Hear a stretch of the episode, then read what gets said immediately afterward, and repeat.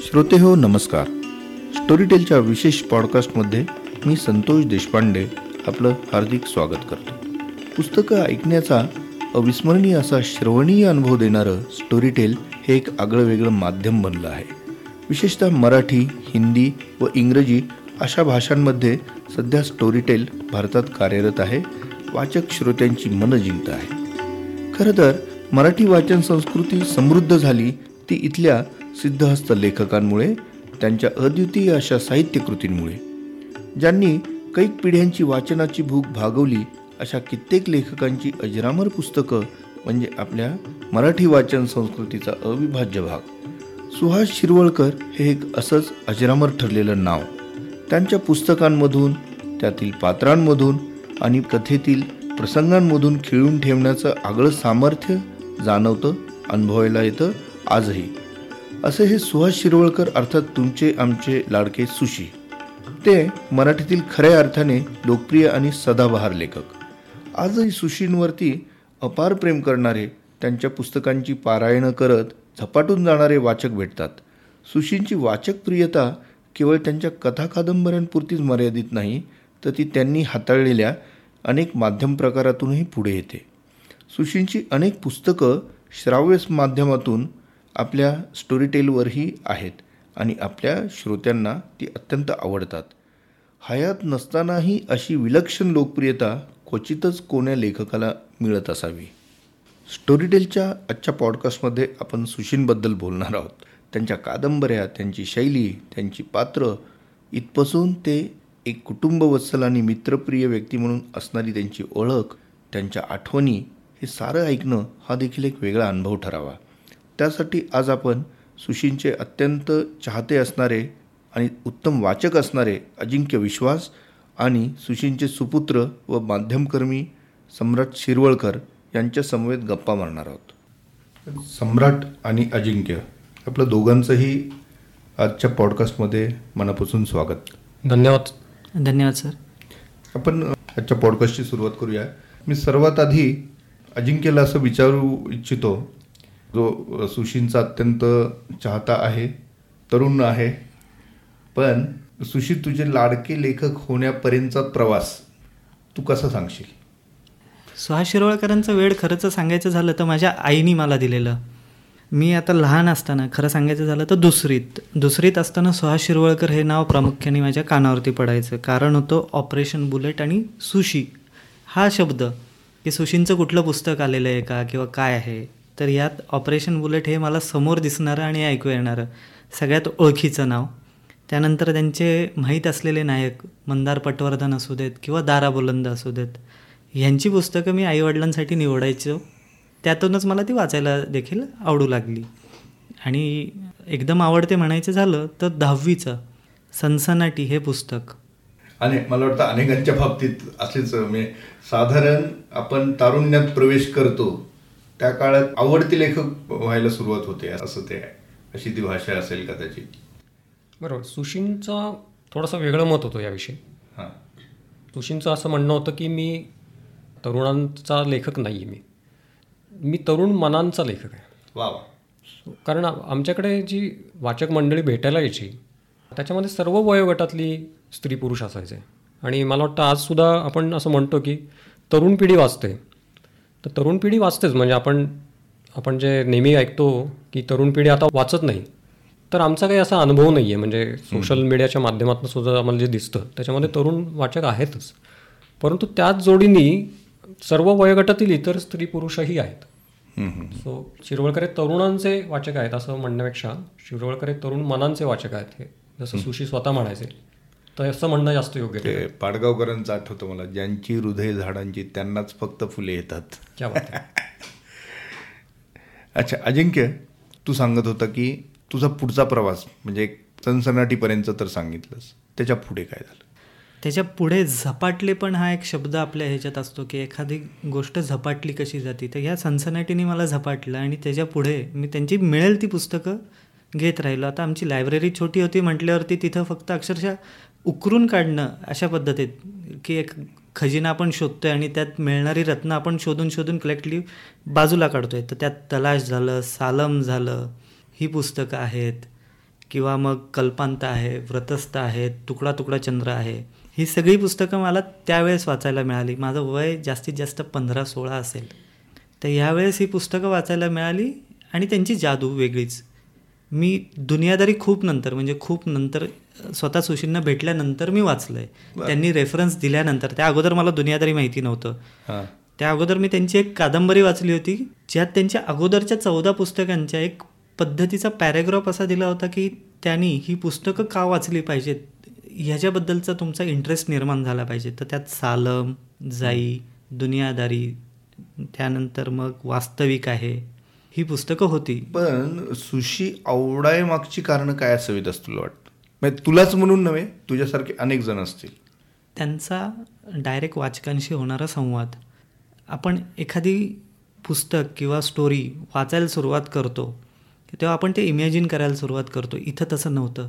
इथं समोरचा माणूसच आपल्याला सुरुवातीपासूनच त्या विश्वात घेऊन जातो की एका सिंपल लाईननी त्यांची सुरुवात होती की वातावरण कसं होतं. ही झाली कल्पांताची सुरुवात. त्यांनी सुरुवातीला खंडाळ्याचं वातावरण केलेलं आहे. मोकळी हवा वगैरे. तर तिथून मग पुढं त्या स्टोरीला सुरुवात होती. तर नायक काय करतोय? तर तो दमलेला आहे.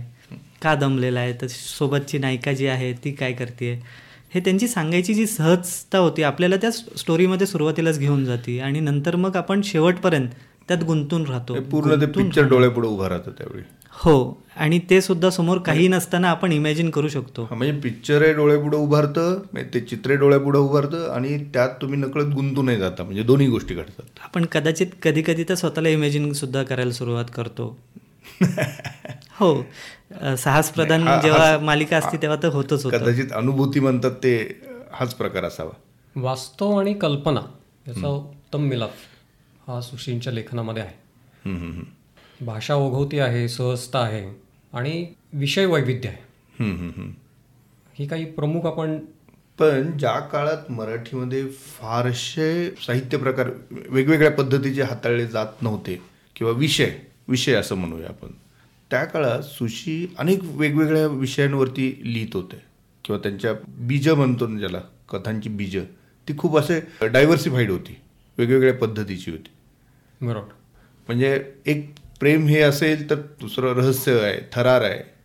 सुशीनवर ह्या गोष्टीचा संस्कार कसा झाला असं त्यांनी कधी तुम्हाला सांगितलेलं आहे का? किंवा त्याच्या मागची गोष्ट तुम्हाला काही माहिती आहे का? मला वाटतं त्यांचं वाचन चांगलं होतं. इंग्रजीमधलं हिंदीमधलं. या दोन्ही भाषात त्यांचं उत्तम वाचन होतं आणि आधुनिक लेखक ते वाचत असत इंग्रजीमधले सुद्धा. बर. ग्रंथालयांमधनं असतील किंवा प्रत्यक्ष पुस्तकं खरेदी करून विशेषतः आपल्याकडे रस्त्यावर विकली जाणारी जी पुस्तकं असतात तो एक मोठा सोर्स होता त्यांच्यासाठी. दुसरं म्हणजे सुशी शाळेत असल्यापासून भारत हायस्कूलला होते सुशी. आणि त्यांचे शिक्षक जे सांगतात त्यांच्या आठवणी त्यांनी सांगितलेल्या आहेत. पाळंदे ठाकूर हे त्यांचे शिक्षक होते. तर त्यातनं नरवणे म्हणून पण एक जण होते. त्या शिक्षकांच्या काही आठवणी त्यांनी सांगितलेल्या काही आठवणी. त्याच्यानुसार शिरवळकर हे निबंध लेखन वक्तृत्व या बा गोष्टींमध्ये पहिल्यापासूनच प्रवीण होते. आणि तेव्हापासूनच त्यांच्यामध्ये ते अंग होतं असं शिक्षक सांगतात. आणि कॉलेजला आल्यानंतरही नाट्यछटा असतील किंवा छोटं मोठं लेखन असेल हे त्यांनी केलेलं होतं. याचा सगळ्याचा मूळ जो आहे जो शिरवळकरांच्या मते जो आमच्या घरामध्ये आहे तो म्हणजे कीर्तन. बर. शिरवळकरांचे वडील हे प्रसिद्ध कीर्तनकार होते. मुळात ते शिरवळकर बुवा या नावाने प्रसिद्ध असल्यामुळे आम्ही इकडे शिरवळकर हे नाव लावायला लागलो. आणि त्यांची जी शैली होती कीर्तनाची ते रामदासी पद्धतीचं कीर्तन करायचे. परंतु त्यांची जी अतिशय शब्दवेल्हाळ आणि अतिशय उत्तम असं वक्तृत्व त्यांचं होतं. आणि त्यांची जी गोष्ट सांगण्याची कला होती ती त्यांच्यामध्ये उतरली. शिरवळकरांमध्ये सुहास शिरवळकरांमध्ये असं कीर्तन म्हणजे कीर्तनकार हा एक प्रकारे कथाकारच असतो किंवा निवेदकच असतो. हां. आणि तो त्याचं जे स्टोरी टेलिंग आहे स्टोरी टेलिंग ते स्टोरी टेलिंग जे आहे ते प्रत्यक्ष सांगण्याचं आहे प्रत्यक्ष उभं राहून श्रोत्यांशी बोलण्याचं जी कला आहे ती शिरवळकरांच्या लेखनामध्ये आली असं शिरवळकरांना वाटायचं. सो ते त्याचं मूळ असू शकतं. अच्छा म्हणजे तर तुम्ही सांगितलं त्याच्यावरून मला लक्षात आलं की स्टोरी टेल सारख्या ऑडिओ बुक्स प्लॅटफॉर्मवरती सुशींची अनेक पुस्तकं आहेत. आणि ती उत्तम पद्धतीने म्हणजे त्याला रिसेप्शन तर मोठं आहेच आहे. पण मला असं वाटतं की ते अत्यंत चपखल बसतं ह्या माध्यमात सुद्धा. अगदी. त्याचं कारण ते असावं. चित्रपट माध्यमातली जे आमच्याकडे कलाकार किंवा दिग्दर्शक पूर्वीपासून येतात किंवा अजूनही येतात त्यांच्या दृष्टीने शिरवळकरांच्या कादंबऱ्या हा एक सिनेमा आहे. सो त्यांना त्याच्यावरती काही फार काम करावं लागणार नाही असं त्यांना वाटत असतं. असं एक आणि सगळं सगळं लिहूनच ठेवलं म्हणजे स्क्रीन प्ले लिहून ठेवल्यासारखी कादंबरी लिहून ठेवलेली असं त्यांचं म्हणणं असतं. सो मला वाटतं तेच इक्वली इकडे पण ॲप्लिकेबल होत असं ऑडिओच्या बाबतीमध्ये. कारण मी सुद्धा आता बरसात चांदण्यांची असेल ती ऐकत होतो परवा स्टोरी टेलवरची आणि मी आदनमधनं मला आवड आहे म्हणून मी ऐकत असतो. आणि एक वेगळा फॉर्म स्टोरी टेलमुळे आपल्याला ऐकायला मिळतो आहे त्याच्यात एक वेगळी मजा आहे. म्हणजे शेवटी मी मी जे वाचतो ते मला जसं ऐकू येतं. आणि एखाद्या चित्रपटामध्ये जसं प्रत्यक्ष दिसतं त्यापेक्षा कोणाकडनं तरी ते ऐकायला आणि त्यातल्या वेगवेगळ्या जे कलर्स आणि शेड्स आहेत भावनांचे ते त्या माणसाच्या शब्दातनं म्हणजे आवाजातनं आपल्यापर्यंत ध्वनीत होणं पोचणं. यातून एक वेगळा भावतरंग निर्माण होतो असं मला अनुभव दरवेळेला येतो. सुशिंच्या आता ऐकता येतील किंवा ऐकण्यासाठी उपलब्ध आहेत अशी कुठली कुठली पुस्तकं आपल्याकडनं स्टोरी टेलकडे आहेत? आपण आत्ता कल्पांत दुनियादारी बरसात चांदण्यांची जाई सायलेन्स प्लीज ही पाच पुस्तकं ऑलरेडी स्टोरी टेलवरती आहेत. आणि त्याच्या व्यतिरिक्त आपण अजून अकरा पुस्तकं स्टोरी टेलवरती करतो आहोत. त्याची आता सुरुवात झालेली आहे. त्यामध्ये विशेषतः दास्तान तलाश मधुचंद्र जाता येता हृदयस्पर्श वास्तविक सॉरी सर थोडक्यात असं ऐतिहासिक रूपमती हिंदोस्ता अमरा आणि तुकडा तुकडा चंद्र. अरे. ही तर सगळीच एक से बडकर एक सगळे एक बडकर. अजिंक्य तुम्ही ऐकलीत? हो मी जाई कल्पांत आणि बरसात चांदण्यांची ही ऐकलेली आहेत आतापर्यंत. हां हां. बाकीची ऐकायची इच्छा नक्की आहे. काय अनुभव होता? मला स्वतःला सांगायचं झालं तर मला कल्पांत आणि बरसात चांदण्यांची खूप आवडली. कारण का त्यातली जी नरेशन जे आहे. ते सलग आहे आणि ते पूर्णपणे तुम्हाला त्या विश्वात घेऊन जातं. ही सांगण्याची खासियत असू शकते. स्टोरी टेलची सुद्धा ही खासियतच आहे.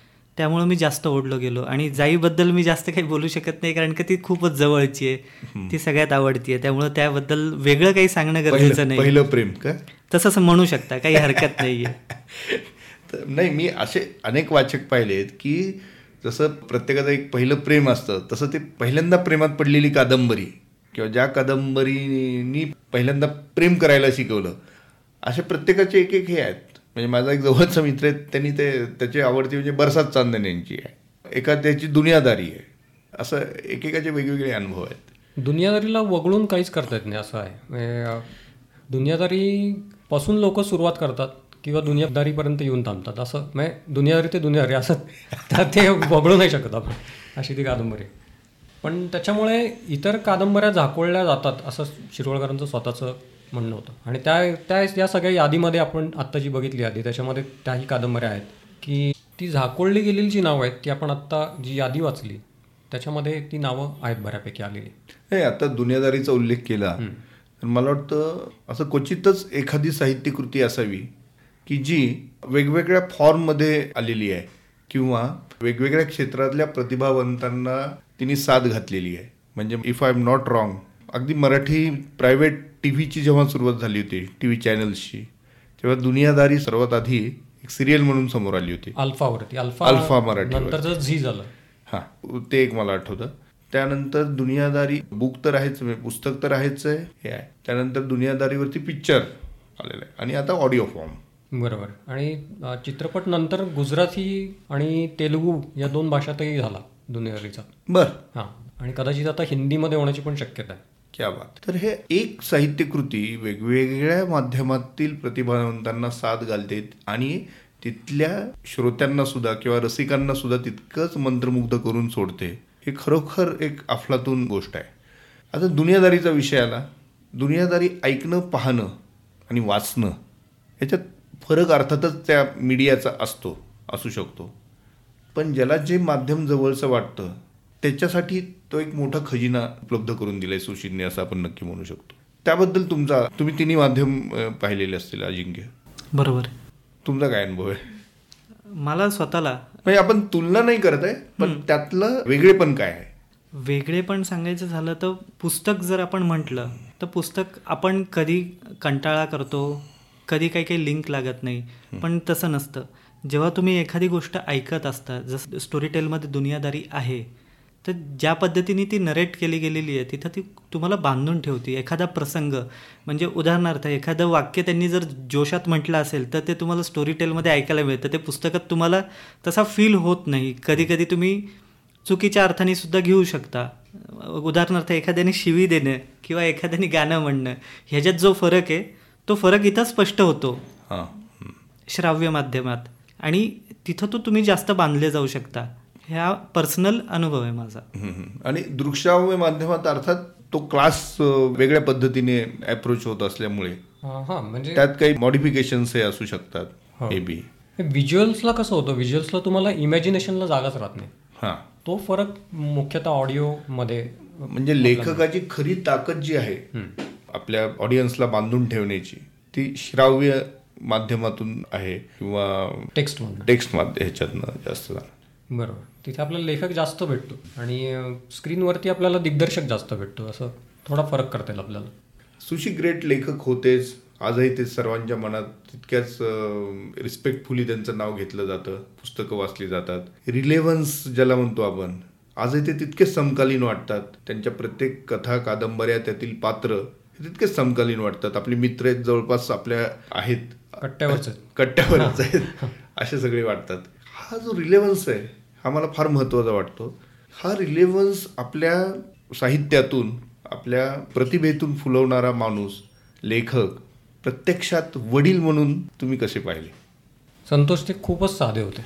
अगदी साध्या पायजमा आणि साधा सादरा असं घरात घालून ते आमच्याबरोबर अतिशय प्रेमाने वागणारे असे खूप आमच्या हृदयाजवळचे असे आवडते आमचे बाबा होते. त्यांच्यामधला जो सगळा प्रसिद्धी ग्लॅमर हा जो भाग आहे त्याचा आनंद आम्हाला नेहमीच मिळाला. परंतु त्याच्यामुळे त्यांच्यात आणि आमच्यात कुठलंही एक अंतर कधीच तयार नाही झालं. दुसरं म्हणजे ते आमचं जे विश्व होतं ते एक प्रकारे काय म्हणायचं एक एकजीव होतं. सो एकीकडे ते लेखक म्हणून आमच्यावर कधी कुठली दडपण आणत नव्हते. पण त्याच वेळेला ते लेखक म्हणून आमच्याबरोबर होते सुद्धा. कारण शेवटी वडील आमचे जे होते ते वडिलांकडे जे येणारी सगळी लोकं होती आणि आम्ही जे वडील म्हणून त्यांना बघत होतो तर ते लेखकही होतेच ना. असं ते एक वेगळंच नातं आमच्यामध्ये होतं. खूपच जास्त जिव्हाळ्याचं आणि प्रेमाचं. पण तुम्ही तुमच्या बाबांचं पहिलं पुस्तक कधी वाचलंय? मी शाळेत असतानाच वाचलेलं आहे. मी शाळेमध्ये असताना घरामध्ये असं वातावरणच होतं आमच्या की सगळी बहीण भावंड मिळून अशा रहस्यकथांच्या अशा चवडी लागलेल्या असायच्या. आणि मंदार फिरोज बुलन वेगवेगळ्या रहस्यकथा हवं ते काढून वाचत असत आणि आम त्याच्यावरती हास्य कल्लोळ म्हणजे अचानक कोणतरी हसायला लागतोय कोणतरी कोणाला तरी टाळ्या देतोय कोणतरी एखादा प्रसंग सांगतोय आणि त्याच्यावर चर्चा सुरू होते. असं आम्हाला लहानपणीपासूनच आमची मोठी भावंड करताना दिसत होती. आमचा मोठा वाडा असल्यामुळे चुलत भावंड आणि आम्ही सगळे एकत्रच अ, वाढलेलो आहोत. आणि ते बघून एक क्युरिओसिटी माझ्या मनातही निर्माण झालेली होती. आणि मला माझ्या वडिलांनी कधीही त्यांचं स्वतःचं पुस्तक हातात दिलं नाही की हे वाच म्हणून. उलट त्यांनी मला व्यंकटेश माडगुळकर असतील नेमाडे असतील श्रीना पेंडसे असतील विश्राम बेडेकर असतील या सगळ्यांना इंट्रोड्यूस केलेलं होतं. आणि ते मी वाचलेलं पण आहे. पण शिरवळकरांनी स्वतःला कधी इंट्रोड्यूस केलं नाही मला. आणि शिरवळकरांनी वडील म्हणूनच इंट्रोड्यूस केलं मला. आणि ते खूपच महान म्हणजे अतिशय ग्रेट डॅड ही वॉज पण ह्या ह्या रहस्यकथा ज्या मी आमच्या भावंडांना वाचताना बघितलं आणि त्यातनं एक क्युरिओसिटी माझ्यात निर्माण झाली आणि मग मी वाचायला सुरुवात केली. तेव्हा मी पहिल्यांदा अमर कथा वाचलेली होती पण मला त्याचं नाव नाही आत्ता आठवणार. साधारण दहावीनंतर मी कादंबऱ्या वाचायला लागलो त्यात पहिली मी जाई वाचली असं मला वाटतं किंवा कोवळीक असेल. आणि त्यानंतर मी सपाटा लावलेला होता आणि मी सगळं शेवटपर्यंत त्यांनी जे लिहिलेलं आहे ते वाचलं. आणि आता मी काही अप्रसिद्ध त्यांचं वाङ्मय जे आहे ते आम्ही अप्रसिद्ध म्हणजे पुनर्मुद्रित न झालेलं अप्रसिद्ध त्यांचं काहीच नाही आहे पुनर्मुद्रित न झालेलं किंवा म्हणजे मासिकांमधून आले पण ते पुस्तक फॉर्ममध्ये नाही आलेलं अशा अशा दृष्टीने. तर त्याची काही संकलनं आम्ही आता करण्याचा प्रयत्न आहे आता मी त्यांचा वाचक मी त्यांचा मुलगा आता मी संपन्नाकडे वळतोय त्या.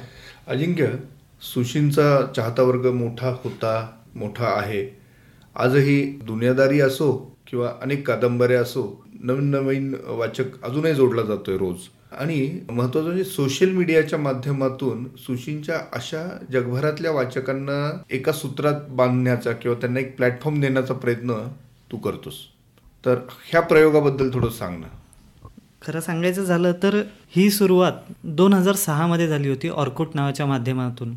अमित मेढेकर म्हणून जो आहे त्यांनी ऑर्कुटवरती हा पहिला ग्रुप चालू केला होता. त्याचा मी सदस्य होतो. इवन फेसबुकवरती सुद्धा मनोज जोशी यांनी सुद्धा ग्रुप काढला होता त्याचा सुद्धा मी सदस्यच आहे. हे सगळे आम्ही मिळून सुशींचे वाचक जे काही आहेत त्यांना संपर्क करायचं किंवा त्यांच्याशी संवाद साधायचं काम करतो. य- ह्याच्या पलीकडे आम्ही काही करत नाही. वाचक स्वतःहून येतात स्वतःहून स्वतःच्या आठवणी सांगतात किस्से असतील किस्से सांगतात त्यांना आवडणारी पुस्तकं सांगतात. मतभेद जरी असतील तरी ते मांडतात आणि मनमोकळेपणाने मांडतात. तर आत्ता जी काही ग्रुपवरती जी मंडळी आहेत ही आम्हाला दोन हजार सहापासूनची ओळखणारी आहेत. आणि ही हळूहळू वाढतच जात आहेत. कमी न होता. ह्याच्यात वृद्ध माणसंसुद्धा आहेत तशी नवीन मुलंसुद्धा आहेत की ज्यांनी काल परवा दुनियादारी पाहिला म्हणून पुस्तक वाचू आणि मग फॅनू. इथपासून सुरुवात असणारी आणि काही काही लोकांनी सगळ्यात पहिल्यांदा रहस्यकथा वाचलेल्या आहेत. आणि त्यांचं बाकीचं लेखनसुद्धा आवडतं या हिशोबाने आलेले आहेत. आणि यांच्याशी संवाद साधताना सगळ्यात चांगली गोष्ट आठवती की सुशी आपल्यात आहेत. ही जी काही जाणीव आहे ही ती अजूनही जिवंत करून देतात आम्हाला. त्यांचा संवादच. कारण का आम्ही दरवर्षी एक अकरा जुलै आहे आणि एक पंधरा नोव्हेंबर आहे. पंधरा नोव्हेंबर सुशींचा जन्मदिवस. अकरा जुलैला आम्ही फेसबुक पेज चालू केलं होतं शिरवळकरांचं. त्यानिमित्त आम्ही लेख वगैरे मागवतो त्यांच्याकडून त्यांच्या आठवणी मागवतो आणि दरवेळेस नवीन नवीन लोकांचा वेगवेगळा प्रतिसाद मिळतो आम्हाला. त्यात आम्ही त्यांच्याकडूनच लेख आमचं स्वतःचं काही नसतं ह्याच्यात. म्हणजे जे कोणी आमचे ग्रुपचे ॲडमिन आहेत किंवा बाकीची जी मंडळी आहेत ती दुसऱ्यांकडून स्वतःच्या आठवणी मागवतात. मग त्यांना आवडलेलं पुस्तक असू देत किस्से असू देत काही काही लोक फोटो देतात काही काही किस्से. आता उदाहरणार्थ त्यांच्याकडे राहायला आलेल्या स्मॅश ग्रुप म्हणून होता. मुली आल्या होत्या त्या काळात राहायला की नाही आम्ही आमच्या आवडत्या लेखकाला भेटायला चाललो आहे आणि त्याकडे राहायला चाललेलो आहे. बर. तर त्या सुशींच्या घरी सात दिवस स्वतःचं घर असल्याप्रमाणे राहिले होते आणि त्यांची खातिरदारी झाली होती ती सुद्धा घरच्यांप्रमाणेच झाली होती. ही त्यावेळेसची गोष्ट आहे की ज्यावेळेस लोक बाहेर पडायला घाबरायची. ऐंशी नव्वदच्या दरम्यानची ही गोष्ट आहे. ही मंडळी सुद्धा आम्हाला अजून ग्रुपमध्ये सापडतात बोलतात स्वतःहून त्या गोष्टींबद्दल. काही काही किस्से असे ऐकलेले आहेत की दारा बुलंदला स्वतःचा भाऊ मांडणारी म्हणून एखादी मुलगी येते शिरवळकरांच्या घरी. मला राखी बांधायची आहे त्याला तो आहे तो आहे. ते नाही म्हणून सांगितलं तरी त्यांचा विश्वास बदलत नाही की हे काल्पनिक पात्र आहे. अशी सुद्धा मंडळी आहेत त्यात. नाही पात्रांशी भावनिक नातं जोडले जाणारे वाचक मिळवणारे फारच क्वचित कुणी असावं. अमर मंजिल शोधतात लोक. दास्तांच्या शेवटाबद्दल बोटं मोडतात लोक. असं जाईचा शेवट असा का केला? म्हणून हे सुद्धा विचारणार आहे. म्हणजे तुम्हाला तळतळाट लागेल. तुम्ही जाईबद्दल हे चांगलं केलं नाहीत म्हणून अशी सुद्धा त्यांना लेखकांची पत्र. आत्ता प्रिय सुशी नावाचं त्यांचं पुस्तक आलं ज्यात त्यांच्या वाचकांनी त्यांना लिहिलेली पत्र. त्यातल्या काही पत्रांचं पत्रोत्तर आहे काही काही लेखकांनी काही काही वेगवेगळ्या कला क्षेत्रात किंवा इतरही क्षेत्रात असणाऱ्या लोकांनी त्यांना लिहिलेली पत्र आहे. त्यांचा एक संग्रह सुगंधा काकूंनी आत्ता सगळ्यांसमोर आणलेला आहे. त्यात हे वाचायला मिळतं. आणि कधीपासून तर त्यांनी कादंबरी लिहायला सुरुवात केली त्याच्या अगोदरपासूनची पत्र ते आत्तापर्यंतची पत्र. असा पूर्ण प्रवास त्यांनी मांडलेला आहे त्यात. आणि त्यात फक्त दुनियादारी हायलाईट न होता त्यात बाकीच्या कादंबऱ्या सुद्धा तेवढ्याच जोमानी येतात. उदाहरणार्थ जाई आहे. बरसात चांदण्यांची आहे दास्तान आहे तुकडा तुकडा चंद्र. लोक स्वतःहून त्यांना स्वतःच्या व्यथा असू देत स्वतःच्या आनंदाचे क्षण असू देत. उदाहरणार्थ काही माणसांचं लग्न होतं तर त्यांनी आवर्जून बोलवणं आपल्या लाडक्या सुशींना आणि सुशींनी जाणं हे सुद्धा त्यात झालेलं आहे. नंतर त्यांच्याबरोबर केलेला प्रवास. आणि त्यावेळी माध्यम हे पत्रच होते. फक्त पत्र. बरोबर. संवादाचं माध्यम. फोन नव्हता फोन नव्हताच आमच्याकडे. म्हणजे मलाही आठवतं की मी ज्या- ज्या लोकांना संपर्क साधलेला असेल पोस्ट कार्ड किंवा फार फार तर इंग्लंड याच्या पलीकडे काही माध्यम नव्हतंच. बरोबर. नाही पण अजिंक्य मला सांग सोशल मीडियावरती आत्ता किती असे ग्रुप असतील किंवा पेजेस असतील?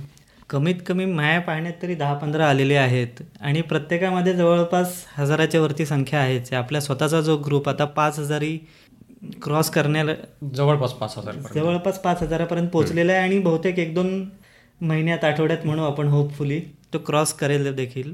तर ही सगळी मंडळी आपल्याला जोडून आहेत ह्या माध्यमातून. आणि प्रत्येक जण प्रत्येकाच्या वेगवेगळ्या पद्धतीने का होईना ह्या साहित्यात नवीन नवीन भर टाकतोय सुशींच्या पुस्तकांची नावं हा एक मला नेहमी एक आकर्षणाचा विषय वाटतो किंवा एक औत्सुक्याचा विषय वाटतो किंबहुना तर सुशींच्या पुस्तकांची नावं ही जर तुम्ही म्हणत असाल तर ती वेगळी आहेच आहेत. आणि ती त्या काळापासून अजूनही लोकांना अट्रॅक्ट करतात. उदाहरणार्थ सांगायचं झालं तो कोळीक कोळीक नक्की काय ते एक प्रेमकथा म्हणू शकतो आपण. एक कॉलेज लव्ह स्टोरी अशा पद्धतीने म्हणू शकतो. पण तिची मांडणी वेगळी आहे. बरसात चांदण्यांची आहे. जाता येता जाता येता तर काय?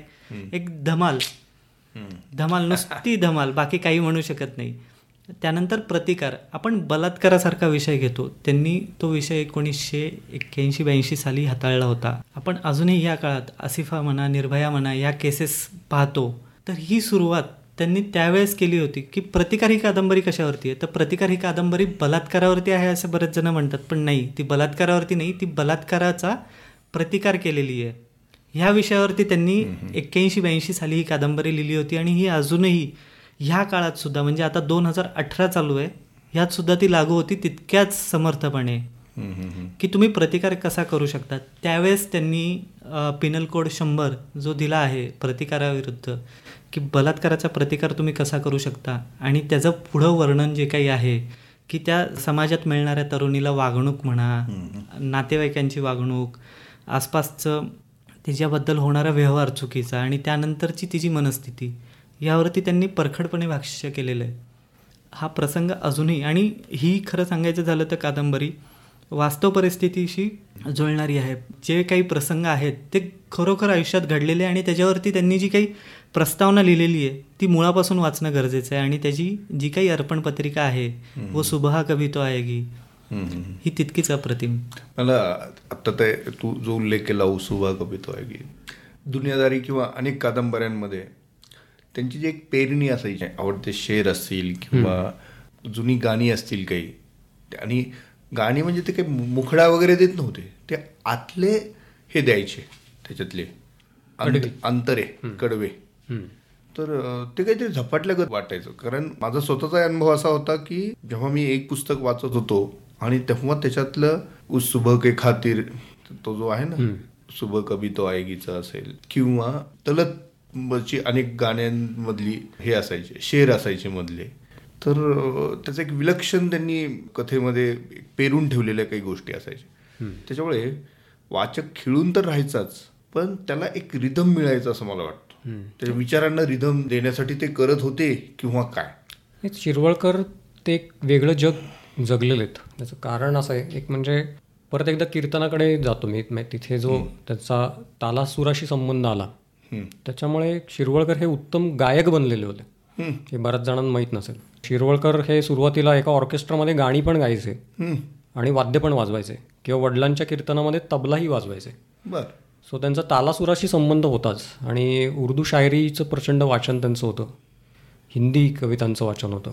त्यातनं एक वेगळी प्रगल्भता त्यांच्यामध्ये निर्माण झालेली होती. आणि जुने ब्लॅक अँड व्हाईट जे सिनेमे होते त्याचे जे चाहते होते म्हणजे त्यांच्या काळापासूनच म्हणजे अगदी आपण बघितलं तर. आणि त्यामुळे तलतसारखा जो अतिशय हळवा असा सुरात गाणारा गायक आहे आणि त्या ज्या गझल्स आहेत त्याच्या त्या त्यांना म्हणजे प्रचंड आव आवडणारी गोष्ट होती. असं हुसनलाल भगतराम सारखे कोणी संगीतकार हे त्यांच्यामुळे आम्हाला समजले. आमच्यामध्ये सुद्धा जी एक आवड जी मगाशी म्हणत होतास की वडील म्हणून तर वेगवेगळ्या ज्या एक्सपोजर त्यांनी आम्हाला दिलं त्याच्यामध्ये हे ही जुनी गाणी आणि याचा खजिना त्यांनी आमच्यासमोर ठेवला. त्याचं रिफ्लेक्शन आपल्याला त्यांच्या लिखाणामध्ये सुद्धा दिसतं. आणि नाही आणि रिफ्लेक्शन नुसतं दिसत नाही. ते ते- ते इतकी- इतक्या प्रभावीपणे त्यांनी ते आणि नकळतपणे करून ठेवलेलं अगदी अगदी. कारण ते सो नॅचरल त्यांच्या लिखाणात पोजच नाही ना कुठली. ते त्यांना त्यांना जे समजलेलं आहे त्यांच्या ज्या जाणीवा आहेत त्या सहजतेने त्या उतरतात. दार्शनिकाचा अभिनवेश न आणता त्यांनी मनात जे काही आहे ते मांडण्याचं त्यांनी हे केलेलं आहे की मला हे वाटतं म्हणून त्यांनी केलेलं नाही आहे की मीच सांगतोय मी फार मोठा आहे असं काही नाही आहे जे येतं ते त्यांच्या फ्लोमध्ये येतं आणि सहजपणे मांडणं होतं. त्यात कुठलीही त्यांची भूमिका नसती की मी तुम्हाला काहीतरी ज्ञान देतोय किंवा मला एक तुम्हाला खूप महत्त्वाची गोष्ट सांगायची अशा पद्धतीने. गाण्यांसंबंधीचा एक किस्सा सांगतो. आणि त्यानंतर परत एकदा एक सोशल मीडियाकडे पण मला यायचं आहे एक हौशी प्रकाशक होते. म्हणजे एक काळ असा होता की मराठी प्रकाशन व्यवसाय हा खूप जोरामध्ये होता आणि त्यामुळे अनेक गल्लीबोळातल्या लोकांना असं वाटायला लागलं होतं की आपण मराठी प्रकाशक होऊ शकतो. आणि त्यातले काही एक हौशी लोक आमच्याकडे यायचे आणि बाबांनी सहसा कोणाला नाराज केलं नाही. कारण बाबा कुठला एक एका प्रकाशकाकडे लिहित नसत. ते विविध लोकांकडे लिहित होते आणि अनेक चित्रकार असतील प्रकाशक असतील वितरक असतील त्यांना उभं राहण्यासाठी या व्यवसायात बाबांनी मदत केलेली. आहे आणि तसंच एक प्रकाशक आमच्याकडे आले आणि ते म्हटले की मला असं असं व्यवसाय करायचा आहे.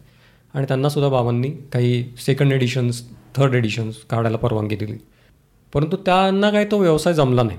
आणि माझ्या वडिलांना अपेक्षित असलेले जे मानधन होतं ते काही ते देऊ शकत नव्हते. तर त्यांनी ते प्रामाणिकपणे कबूल केलं की मी पूर्णपणे बुडालेलो या व्यवसायामध्ये आणि मला काही ते मानधन देणं आता तुम्हाला शक्य नाही परंतु मी एका माणसाला लोन दिलेलं होतं आणि तो मला फेडू शकलेला नाही आहे तर त्याचा व्यवसाय जो आहे तो कॅसेट विकण्याचा आहे. म्हणजे पूर्वीच्या आपल्या ऑडिओ एच एम व्हीच्या कॅसेट्स यायच्या त्याचं त्याचं दुकान होतं. आणि त्यावेळेला ते सगळं त्या प्रकारच्या म्युझिक सिस्टीम्स वगैरे या खूप नवीन होत्या. एच एम व्हीच्या कॅसेट्स आणि लताचे अल्बम वगैरे येत असत त्यावेळेला. तर बाबांनी त्या मानधनाच्या बदल्यामध्ये त्या कॅसेट्स घेण्याचं मान्य केलं. आणि आमच्या घरामध्ये लता आशा तलत किशोर सगळे गायक येऊन बसले. अच्छा. आणि त्या सगळ्या कॅसेट्समधनं मला एक वेगळं जग कळलं की जे बाबांच्या कायम हृदयामध्येच होतं आणि क्या बात. त्याच्यामुळे आम आम्हाला जे मिळालं आहे ते इतर कशातनंच नाही मिळू शकत. दुसरा जो सोशल मीडियाविषयीचा जो आपला मगाचा मुद्दा होता सोशल मीडियामधला जो रीच आहे शिरवळकरांचा आजही म्हणजे आपण म्हणतो त्याप्रमाणे तुम्ही सोशल मीडिया जर बघ बघितलं तर जास्त तरुण वापरत असतील. पण अगदी अमेरिकेमध्ये स्थायिक झालेले आणि त्यां ज्यांचे आईवडील आजी आजोबा भारतामध्येच आहेत असे सगळे आजी आजोबासुद्धा सोशल मीडिया आज वापरतात. सगळेच जण आज सोशल मीडियावरती आहेत विशेषतः फेसबुकसारख्या ठिकाणी किंवा व्हॉट्सअपसारख्या ठिकाणी. आणि ह्या सगळीकडे सुहास शिरवळकरांचा प्रेझेन्स आपल्याला असलेला दिसतो. सांगण्याचा उद्देश असा की स्टोरीटेलच्या माध्यमातून आपण ज्या वेळेला एका डिजिटल प्लॅटफॉर्मवरती शिरवळकरांना नेतो त्यावेळेला या वाचकांशी त्याची सांगड घालणं हे तितकंच अवघड नसतं. शिरवळकरांना मार्केटिंग कधीच करायला लागलं नाही. ते सोशल मीडियाच्या जमान्यात ते करावं लागत नाही. वा अगदीच खरं आहे. आणि मुळातच सुशी हे नावच असं होतं की ते वाचकाच्या मनात भिनलेलं होतं मनात वसलेलं होतं. त्याच्यामुळे त्यांची पुस्तकं म्हणजे मी सुद्धा कधीच त्यांच्या पुस्तकांच्या जाहिराती वाचल्यात आणि त्या खरेदी कराव्या लागल्या हा तर म्हणजे तो काळही तसा नव्हता आणि नंतरच्या काळातही असं कधी दिसलं नाही मला. जेव्हा आजही अनेक अ, यश आपण ज्यांना म्हणतो प्रकाशक त्यांनाही नवीन एडिशन्स किंवा ह्याच्यासाठी जाहिराती कराव्या लागतात. त्या काळातही सुहास शिरवळकरांसारख्या खऱ्या अर्थाने लोकप्रिय लेखकाला किती आजही स्वीकारार्हता आहे वाचकाच्या मनात हे आज कळतं. एका जिंदादिल लेखकाच्या साहित्य व व्यक्तित्वाची इतक्या सहज स्वरूपात उलगड करण्याचा प्रयत्न आज आपण केला. त्यासाठी सम्राट व अजिंक्य आपणा दोघांचंही खूप खूप आभार. श्रोते हो हा होता आजचा सुहास शिरवळकरांना समर्पित केलेला विशेष पॉडकास्ट स्टोरीटेलवर आपल्या सुशींची खास पुस्तकं ऐकण्याचा भन्नाट अनुभव आपण नक्की घ्याल ही खात्री आहे. स्टोरीटेल मोबाईल ॲपच्या माध्यमातून मराठी हिंदी इंग्रजी अशा भाषांमध्ये सुमारे तेहतीस हजाराहून अधिक दर्जेदार ऑडिओ बुक्स स्टोरीटेलवर उपलब्ध आहेत. आपल्या मराठी भाषेतील अजरामर साहित्यकृती रहस्यकथा प्रेमकथा कथाकथन कादंबरी अशा कितीतरी प्रकारात हा साहित्य खजिना आपल्यापुढे खुला आहे. त्याचा आपण मनसोक्त आनंद घ्या मनमुराद अनुभव घ्या आणि ऐकत रहा स्टोरीटेल पॉडकास्ट